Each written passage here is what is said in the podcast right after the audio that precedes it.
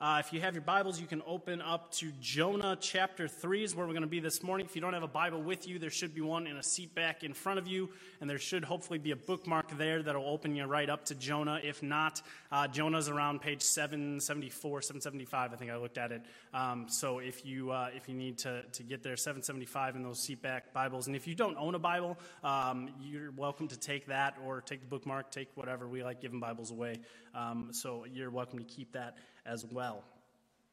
Um, as we jump in, you know, we live at a time when, I don't know about you, but it feels like every movie and show that gets made now is a remake or a reboot of something. Like, there are no original movies being made, it feels like. Taking something old and redoing it, making it new and fresh, or just taking the same thing, but we're just going to do it a little different right?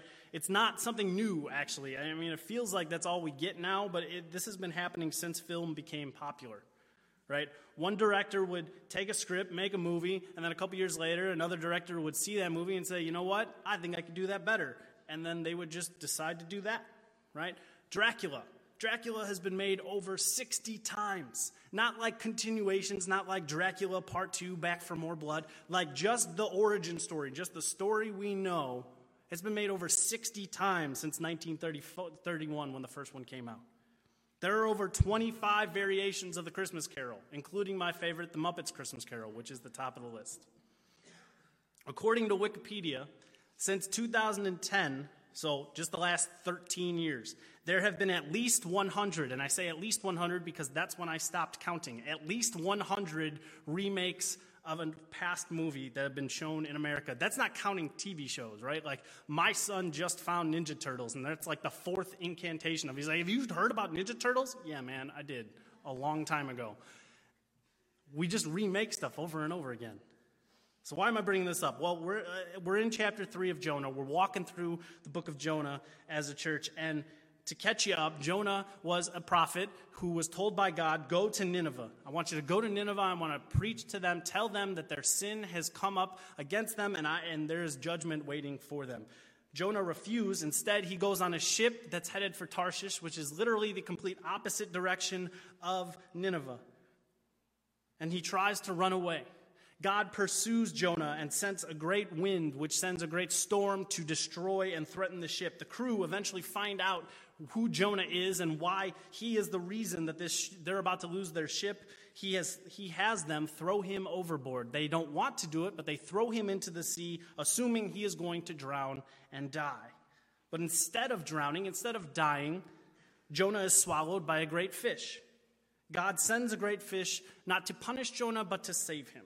He spends three days and nights in the belly of this great fish. He makes what I think is a very half hearted prayer in Jonah chapter 2, and he pleads to God, which God responds to by having the fish vomit him up onto dry land.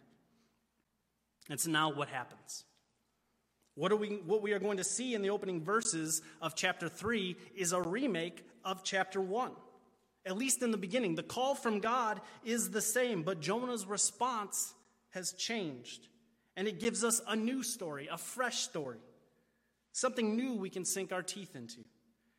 And this story, as we look through chapter 3, is going to show us that God gives second chances.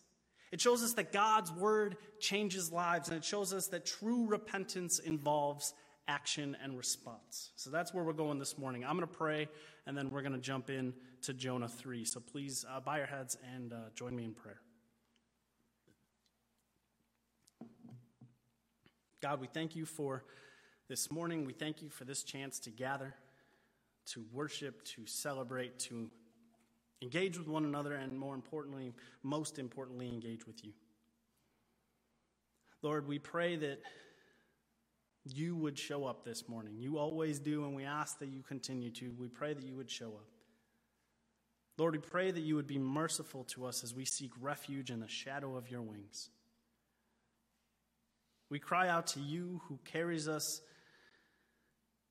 through some of the hardest, darkest, scariest times, even when it feels like you're far away, we know you are with us always. God is amazing, but you carry out your plans, your purpose for this world through us, broken, flawed people. God, though some of us right now might be in the midst of hardship, might be in the midst of dark and hard and scary times, we ask that, God, our desire, our heart is that you would be exalted in us and through us. This morning, as we open up Jonah 3, God, you have a word for us. You have a message for us. And so, Lord, I, I ask that you would help us to turn out, tune out the noise. Set aside the distractions. Put aside those things in our heads and our hearts that might keep us from being able to hear from you this morning because that's what we came to do is hear from you. So Lord, I ask that you would not let anything come out of my lips that isn't from you. And as I preach, let the words of my mouth and the meditations of all of our hearts be glorifying to you. We pray these things because of Jesus and in his name. Amen. So, Jonah 3, starting in verse 1.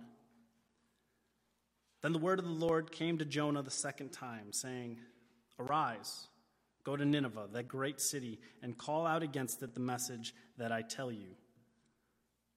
The word of the Lord came to Jonah the second time. He repeats the original instruction that he gave to Jonah in chapter 1 Get up, go to Nineveh, call out against it. The word of the Lord came to Jonah the second time. That, that's all the description we get, and I love it. God doesn't scold Jonah, He doesn't berate him, he doesn't get sarcastic or passive aggressive with Jonah. Our God is the God of second chances, and thirds, and fourths, and fifths, and so on and so on. Why?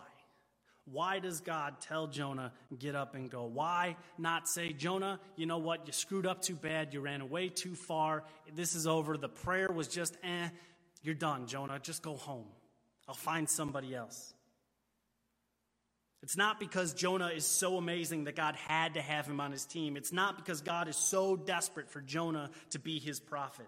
God's grace and mercy reminds us of God's character and gives him the glory. This is who God is, and this is how he acts towards us by his nature. This is him. In Psalm 103, verses 10, starting in verse 10, it says, He does not deal with us according to our sins, nor repay us according to our iniquities. For as high as the heavens are above the earth, so great is his steadfast love toward those who fear him. As far as the east is from the west, so far does he remove our transgressions from us. Over and over, when you read the Old Testament, I'm sure you've seen this, this cycle that God and the Israelites go through. God's people, the Israelites, will be walking with God, following his will. Everything is good, everything is right. They're walking with him, they're, they're following his instruction. And then eventually they leave God for some idol. They leave God because they want to be like everybody else, because they get distracted, because they get lured into what the world is offering them. And eventually things will go bad for them. And then they call out to God because everything is ruined. They call out to God and they ask for Him to rescue them. And then He does, and He restores them, and He gets everything right again. And they're walking with Him, and they're following Him, and they're remembering how good He is to them. And then again, they fall into temptation, and again they wander away, and then again they cry out, and then again God restores them, and over and over, rinse and repeat. Isn't that the same for the lives of Christians today? Right? Things are good. I'm walking with God. I'm, I'm spending daily time in His Word. I'm in prayer. I'm, I'm listening to the Holy Spirit. I'm, I'm trying to follow. I'm trying to respond. And I get distracted. I get led astray. Or just out of curiosity about the dark, shadowy places, I find myself walking away from my faith and things go poorly. And eventually, then I call out for help, and God rescues, puts me back on the right path, and things are good. I'm walking with Him. I'm remembering how messed up that was. I don't want to go back to that. I'm walking with God again until the next time it happens. Over and over. And yet, no matter how many times we walk away, no matter how many times we run away, no matter how many times we might just close our eyes and hearts to the truth of God, if you are His, if you are His child, if you have put your faith in the life, death, burial, and resurrection of Jesus Christ for the forgiveness of your sins, you will ultimately find yourself back into right relationship with Him. He will go to whatever lengths He has to go to to get your attention and call you back. So, as we head into spring and summertime, I would just warn you be careful swimming this summer out in that open water if you're in rebellion against God, because we've seen what He'll do to get your attention. he might just send a real big fish in Lake Michigan, and who knows what's living in that thing. I love that God doesn't take, his, take some kind of anger or vengeance out against Jonah. He just calls him again. He just says, okay, we're going to do this again. I'm going to give you a fresh start. We're going to try this again. Because Jonah, I made you for this. I want you for this, Jonah. So, Jonah, this is the plan. Go to Nineveh and call out against them. God gives us these opportunities to step into so that we might experience the fullness and richness of what He has planned and chosen for us. Most of us don't get the same exact same opportunity twice. And so what's Jonah going to do? Deja vu here, Jonah. You got an option. You got two choices. You're going to run away or you're going to go. Let's pick it up in verse 3. So Jonah arose and went to Nineveh. Good job, Jonah. According to the word of the Lord. Now, Nineveh was an exceedingly great city, three days' journey in breadth. Jonah began to go into the city, going a day's journey, and he called out, Yet forty days and Nineveh shall be overthrown.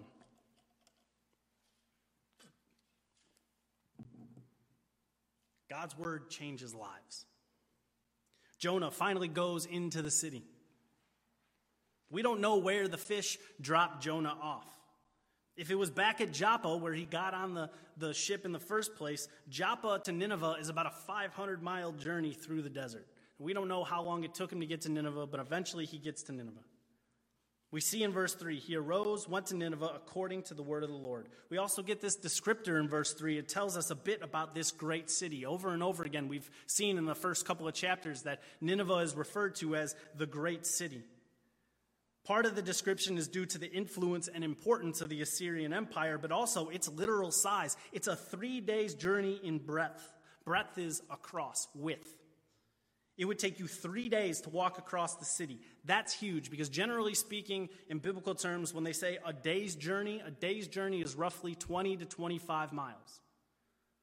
So, Nineveh is three days' journey. You're talking 60 to 75 miles wide.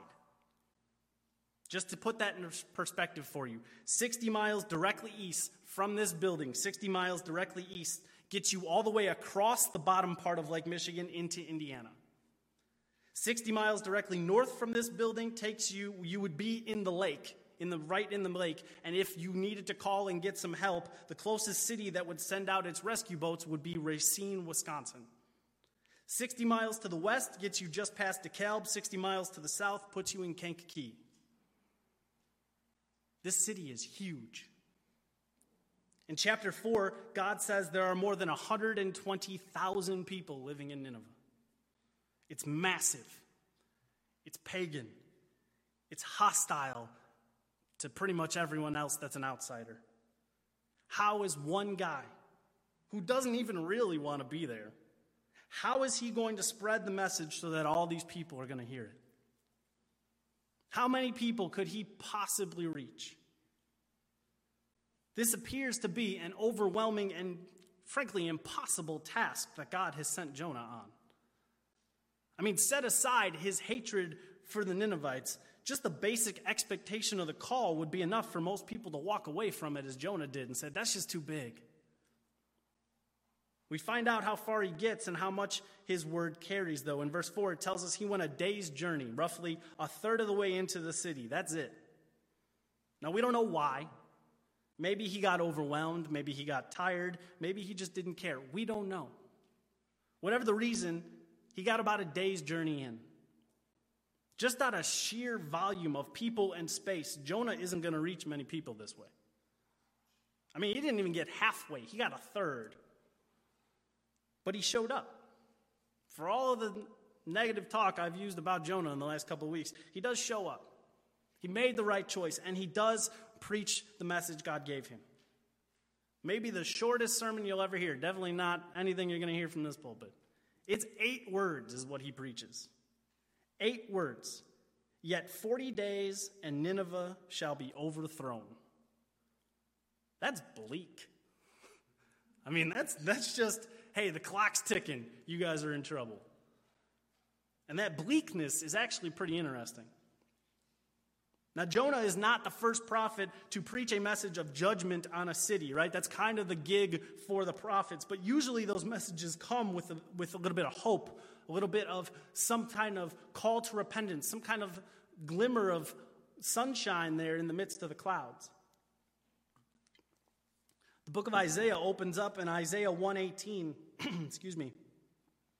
And the prophet says, God says through the prophet, Come now, let us reason together, says the Lord. Though your sins are like scarlet, they shall be white as snow. Though they are red like crimson, they shall become like wool. If you are willing and obedient, you shall eat the good of the land. But if you refuse and rebel, you shall be eaten by the sword, for the mouth of the Lord has spoken. And that's oftentimes what the prophets would say is, look, you have made poor decisions. Israelites, God's people, you have rebelled against him. Judgment is hanging over your head. But if you will turn back to God, you can be saved. But Jonah's message is you got 40 days and this place is done. This place will be overthrown. Doesn't seem like there's any hope there. Doesn't seem like there's any grace or any chance of getting out of this. Not that Jonah would want to give them any hope, right? He, he's not a big fan of these people. But even I think, I, I don't think Jonah knew what he was saying necessarily, but in that phrase, even in just those eight words that he preached, he's giving them a bit of a chance. Because that word overthrown, it can also be translated as turned or changed. In essence, what he's saying is in 40 days, this city is going to be radically changed. Now, in Jonah's mind, I'm sure he assumed he was telling them God is going to wipe them off the map. You are the enemies of God's people, you're done. But the same God who showed mercy and grace to Jonah the same God who called Jonah a second time and let him serve and be used, that God has something else in mind. Regardless of the message and the plan, Jonah only went a third of the way, though.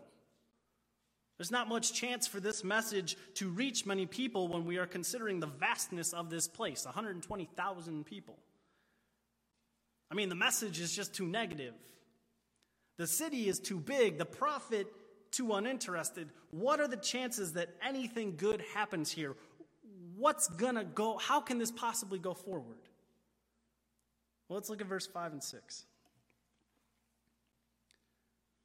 And the people of Nineveh believed God. They called for a fast and put on sackcloth from the greatest of them to the least of them. The word reached the king of Nineveh, and he arose from his throne, removed his robe, covered himself with sackcloth, and sat in ashes. God's word is moving through the people. The people of Nineveh believed God. It wasn't about Jonah. It wasn't about who he was or what he did or didn't do. He shared the message God told him to share, and the people responded, and that response spreads. The people begin to respond with a fast and putting on sackcloth. These were common ways to show grief or sorrow or repentance. Fasting, obviously, we know what that is, right? Keeping yourself from drinking or eating. Sackcloth is, think about like a burlap sack. It's similar to that. It's very coarse, often made of goat's hair. And it was kind of like a kind of like a shirt or a bag or a, a robe that you would put on.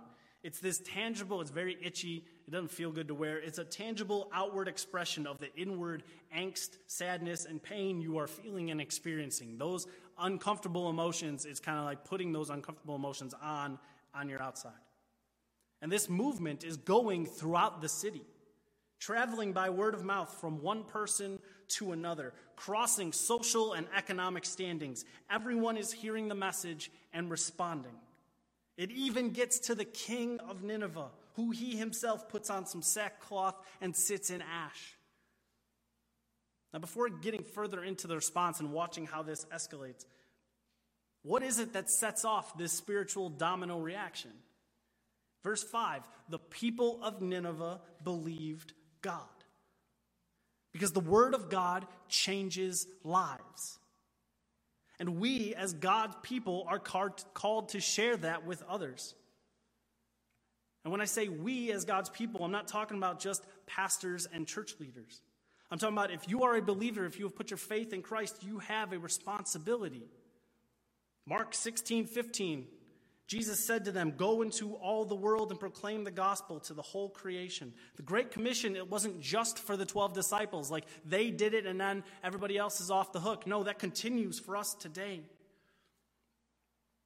Paul speaking in his letter, writing in his letter to the Roman to the church in Rome, in Romans 10:13, for everyone who calls on the name of the Lord will be saved. How then will they call on him in whom they have not believed? And how are they to believe in him of whom they have not heard? And how are they to hear without someone preaching? And how are they to preach unless they are sent? As it is written, How beautiful are the feet of those who preach the good news. Now, those verses talk about preaching. You might be sitting there and saying, They use the word preaching a bunch of times, Tim. I'm not a preacher. That's why I'm sitting back here and you're, sitting, you're standing up there. Preach is to proclaim, it is to publish, to share openly and publicly. You can do that. 1 Peter 3:15 but in your hearts honor Christ the Lord as holy always being prepared to make a defense to anyone who asks you for a reason for the hope that is in you. Why do you believe what you believe? You should know that and be able to share that. Yet do it with gentleness and respect I feel like today in our world, we kind of just forget that part. It's, yeah, I'll tell you all about the things I believe, but gentleness, respect, we'll worry about that a different day. Right now, I'm just going to yell at you or type in all caps, and I'm going to win the argument. Hebrews 4:12 For the word of God is living and active sharper than any two-edged sword piercing to the division of soul and of spirit of joints and of marrow and discerning the thoughts and intentions of the heart. 2 Timothy 3:16 all scripture is breathed out by God and profitable for teaching, for reproof, for correction, for training in righteousness. And lastly, Isaiah 55:11. God speaking through the prophet, so shall my word be that goes out from my mouth. It shall not return to me empty, but it shall accomplish that which I purpose and shall succeed in the things for which I sent it. When the word of God is shared, when it goes out into the world, it will not fail. It will not be inconsequential. It will change lives. That's what it does. This book has endured critics and attacks for generations, and yet it remains. People have been trying to discredit and disprove the Bible for pretty much as long as it exists as, as it has existed. And the harder they push and the more they strive, the more times they unintentionally reveal the historical accuracy, the current relevancy, and the spiritual reality of God's Word. Why do you think there are still places in the progressive, advanced world we live in today, in 2023, there are still countries in this world where just carrying this book can get you killed? Because the Word of God has power. And that frightens people.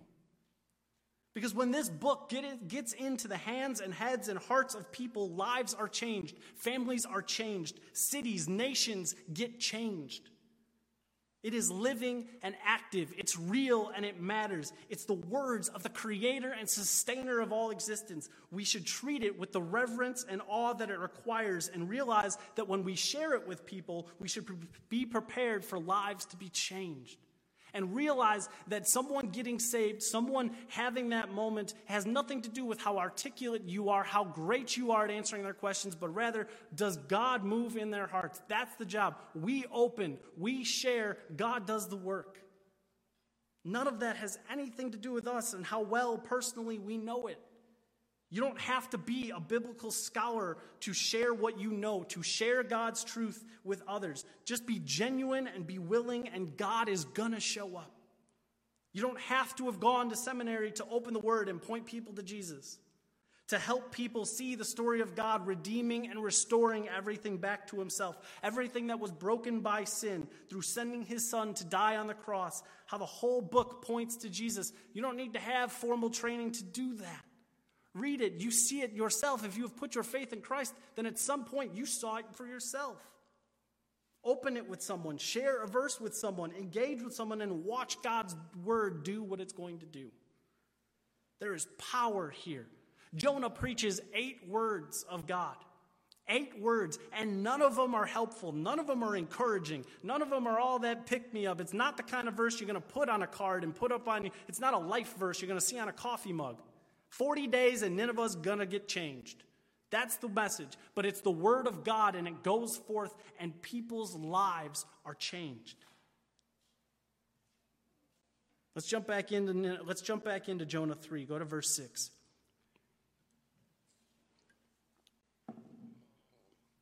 The word reached the king of Nineveh, and he arose from his throne, removed the robe, covered himself with sackcloth and satin ashes. And he issued a proclamation and published through Nineveh, by the decree of the king and his nobles let neither man nor beast, herd nor flock taste anything. Let them not feed or drink water, but let man and beast be covered with sackcloth, and let them call out mightily to God. Let everyone turn from his evil ways and from the violence that is in his hands. Who knows? God may turn and relent and turn from his fierce anger so that we may not perish. The word of what is happening has reached the king. He even puts on sackcloth and is sitting in ash. Kings don't do that. Kings don't show humility or repentance. They don't say, I was wrong. They show strength all the time, especially as we have talked about a, a, nation like the Assyrian Empire that is built on violence and destruction. Their kings don't show weakness in any form. This king, we don't even get his name, but his heart has been changed, his heart has been broken. He is repenting. And not only that, he does what Jonah couldn't or wouldn't do, and he gets the word out in a much more efficient manner. It said in verse 7 a decree goes out. The whole nation is going to fast. Everyone living, man, women, cattle, everyone, everything should fast. Just as an aside, man, what did the cattle do? Like that's a great heart. Like I get you're excited and like let's let's all change, but like that's I mean even the animals need sackcloth. Like that's that's a little extreme. But he says the whole nation is going to spend time in fasting and prayer. I'd ask, can you imagine? But I don't think we could, could we? Right? Like to have our, our president, if they did one of those speeches where like he walks, you know, it's one of the evening ones that like ruins a football game or your favorite TV show. And he walks down the long hallway and he's in front of the podium. My fellow Americans, we as a nation have sinned against God. We have used hate and fear and racism and xenophobia and sexism to separate us. We have been driven by greed and lust. We have valued self righteousness and made an idol out of our money and our status. We have taken advantage of one another and outsiders. We must turn away from these things. Let everyone turn away from the evil way and from the violence that is in their hands. All of the United States of America is going to go into a time of fasting and repentance and prayer. And who knows? God may turn and relent and turn from his fierce anger so that we may not perish. Good night, and God bless America. Can you imagine the uproar that would happen? The chaos that would ensue? Why doesn't that happen here? I think it doesn't happen here, partially because kings didn't have checks and balances and there was no social media, so there's that. But I think part of the reason Nineveh doesn't turn into a spiritual war zone is because the, this decree from the king, it's not step one. It didn't, this didn't come from the top down, it came from the bottom up. This decree is in response to what the people were already doing. The people were already repenting, already praying, already fasting. I mean, the king, I think, is genuine. He is, he is genuinely brokenhearted, genuinely in repentance over this. But the decree is a little late to the party, right? I mean, it's, it is kind of like a politician. He just hopped on the bandwagon of what was popular. But it started with the people the regular, everyday people the teachers, the nurses, the baristas, the handyman, the engineers, the moms and dads, the office administrators, this was not a, mo- a, movement driven by professional followers of God, right? I mean, Jonah got a third of the way in and he said eight words. This was people hearing God's word, believing God's word, and being convicted to respond by God's word. And that's the key response. Because true repentance, true faith has in it a response. As James tells us, and look, in a couple weeks we're going to start studying the book of James. I'm so excited to study James with y'all. In James 1:22 it says, "Be doers of the word and not hearers only, deceiving yourselves." And then a few verses later, James 2:17, "So also faith by itself, if it does not have works, is dead." We want to be students of the Bible. And more than that, even students of God studying Him, learning more about Him, His will and character. But if all we are acquiring is knowledge in our heads, we are not maturing as Christians. We are not growing in our relationship with Him. Right? Think of it this way this is a, a minor analogy, but I think you'll you just walk with me on this. If your spouse likes a certain meal that you cook, and you know this, but you never cook that meal, what good is that information to you? And how is it beneficial to communicating to your spouse that you know them and care about them? Right? Having the information doesn't do any good until you actually respond to it. What we learn about who God is, what we learn about Him, His creation, His gospel, eternity that He has set up for us, it should cause in us a shift and change in the way that we interact with Him and with the world around us. When we are confronted with our sin, with our hypocrisy, with our lies and greed and lust and immorality, the sin that so easily entangles us, we have two options. We can run and hide like Adam and Eve did, we can get ourselves thrown overboard like Jonah did, or we can run to God. We can go to him because we know that he is good, because we know that he is just, because we know that Jesus already paid the penalty for the, he paid the punishment for every sin throughout all of existence. And so we don't have to worry about whether or not God likes us, what kind of mood God is in. That's not something that we have to deal with. We don't have to worry because God has no need to serve a second punishment. It's already done and over. His justice has been carried out. We can go to him, confess our sins, repent, and find grace and mercy and hope and new life. This city of Nineveh, pagan, angry, evil, they were confronted with their sin, confronted by the word of God, and they turned and responded and repented. They chose to run to God, who at this point, all they knew of him was that he had the power to overthrow their city. And that's exactly what he did. Look at verse 10. When God saw what they did, how they turned from their evil way, God relented of the disaster that he had said would, he would do to them, and he did not do it. God saw them, and we know that God knows all things and God knows the hearts of all people. And so he saw them and he saw the genuineness of their repentance, the genuineness of their brokenheartedness. He saw that Nineveh had been changed by the word of God going through it.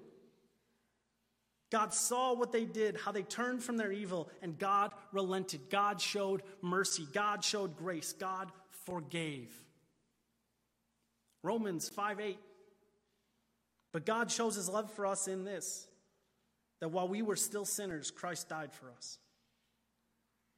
1 Peter 2 You are a chosen race, a royal priesthood, and a holy nation a people for his own possession, that you may proclaim the excellencies of him who called you out of darkness and into his marvelous light.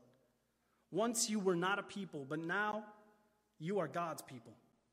Once you had not received mercy, but now you have received mercy. We were in a helpless and hopeless state, enemies of the one true God. And not because we earned it, not because we're super likable, not because we're super helpful, not because without us God's whole plan would fall apart, but because of the grace and mercy and compassion of God, He sent His Son to die for our sins in our place. And in doing so, paid the debt that our sin owed, wiped our slate clean offers us a new, right, good, and pure relationship with Him, grounded and founded in the life, death, burial, and resurrection of Jesus. Today, through His Word, God is calling you to repent, to turn toward Him, confess, and let go of those sins, these things that are weighing you down, these shackles that are restricting you from living the full life of God that He has called you into. He's given you a chance right here, right now, today to confess and repent and turn toward Him. Whether you are not, even if you're, if you're not a Christian and you came here as a guest, you came here visiting with somebody, you don't know why you're here. Maybe this is your first time hearing this message. There is grace and hope and mercy to be had. Or maybe you are a Christian, but you've been living more like our boy Jonah, sort of halfway in the faith pursuing some secret sins, some, some thoughts and actions and desires that you think nobody else knows about. It's not hurting anybody else, but it's killing you and it's killing your relationship with God. Things you know are contrary to the heart and will of God, but you found a way to minimize and rationalize them, making them okay in your head. Regardless of what your situation is this morning, you're getting a chance today. God gives new life. God gives grace and mercy. He deals out of his abundance, meaning he's never going to run out of it. He doesn't have to ration it off. He's got a never ending fountain of grace and mercy to deal out. Today is a chance, regardless of who you are, to admit your sins, admit your need for a Savior, believe that Jesus died on the cross for your sins in your place, and choose for Him to be that Savior, but not only Savior, your King, the one who is in complete control, leading your life. The word has been read. You've heard the word of God, the creator of all existence, the one who made you and formed you and knows you. His words have been read out over you today. And so I pray this morning that you would respond. Respond in prayer, respond in praise. If needed, respond in fasting. Respond in change. Just do something. Walk away from the sin, walk away from the rebellion, walk away from the lies. Walk away from the hate. Walk away from those idols that you think are going to save you because they won't. Turn away from them and fix your eyes on Jesus, the author and perfecter of your faith, who for the joy that was set before him endured the cross, despising the shame, and is seated at the right hand of the throne of God. And from that throne is inviting you and welcoming you to come and join him in what he is doing in this world, to know him better and to be part of what God is doing to redeem and restore and renew all things back to himself. And you think, I'm just one person. How much can I possibly do? Jonah was one against 120,000. It wasn't about Jonah, it was about what God can do. He's inviting you to be part of something. This is your moment. God has a reason for everything. He has reason for you right now hearing this message is because he wants to have a conversation with you. So respond to him. Respond to his word. He's got another chance just waiting for you to take advantage of right now. So respond. Let's do it in prayer.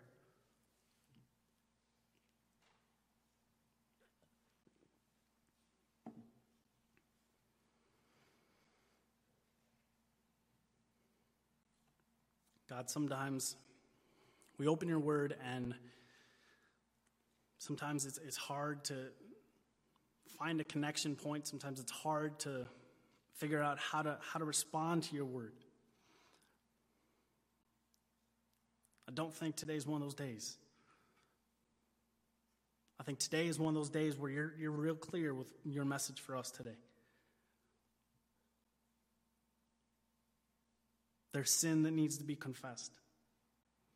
There's repenting that needs to do, turning away from one life, from one way of living, and going in the total opposite direction and walking towards you, running toward you.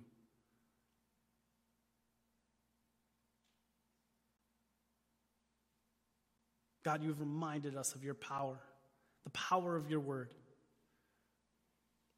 God, as we live, as we interact with this world, as we engage with media and the noise of this world, and we think, what can one person, what can I do? God, remind us it's not about what we can do, it's about stepping into the moments that you have already set up ahead of time. The good works you have laid out ahead of time that we could step into to glorify you. You reminded us the power of this book, the power of your word. It goes far and beyond anything we could possibly imagine. God, help us to help us to treat this your word like it is your word. Give us a hunger and thirst to know it better, a desire to live in it, so that we might know you better and so that we might be more prepared to be able to engage, to be able to point people to you through it.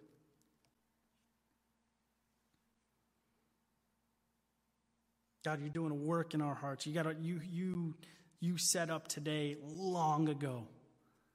Before the, you knew today was coming, you knew this Sunday was coming, that this church was going to be in this text, that we were going to be here together, opening your word, reading your word. God, don't let us ignore this. God, I pray for the hearts and minds of people here, Lord, that as, as people are convicted, as I am convicted, as we are convicted of our sins, God, don't let us shut this out. God, I pray that you would move. I pray that you, we, would, we would not be stubborn, that we would not be hard hearted, but that we would confess, that we would have real conversations with you, open and honest conversations with you, that we might engage with you maybe for the first time ever.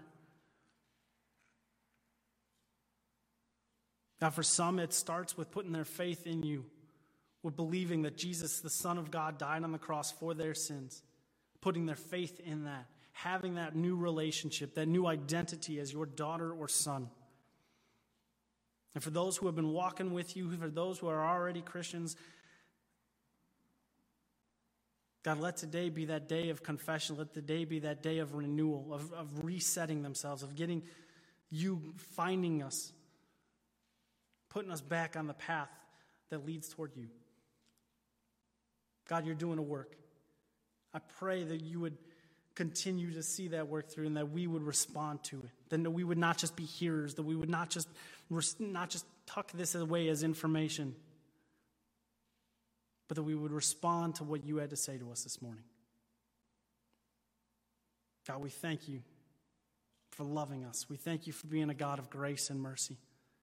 That no matter how many times we fall into the cycle. No matter how many times we fall into temptation, no matter how many times we walk away, there's more and more grace to be had. There is more and more mercy to be had. You don't get tired of it as far as the east is from the west, as high as the heavens are from the earth. That's how you have separated our sin from us. Let us run to you. Because we know that if we confess our sins, you are faithful and just to forgive us our sins and cleanse us of all unrighteousness. God, we confess. Lord, help us to be people who respond to your word so we might be the lights of the world you have made us to be. We pray these things because you're good and awesome all the time. Amen.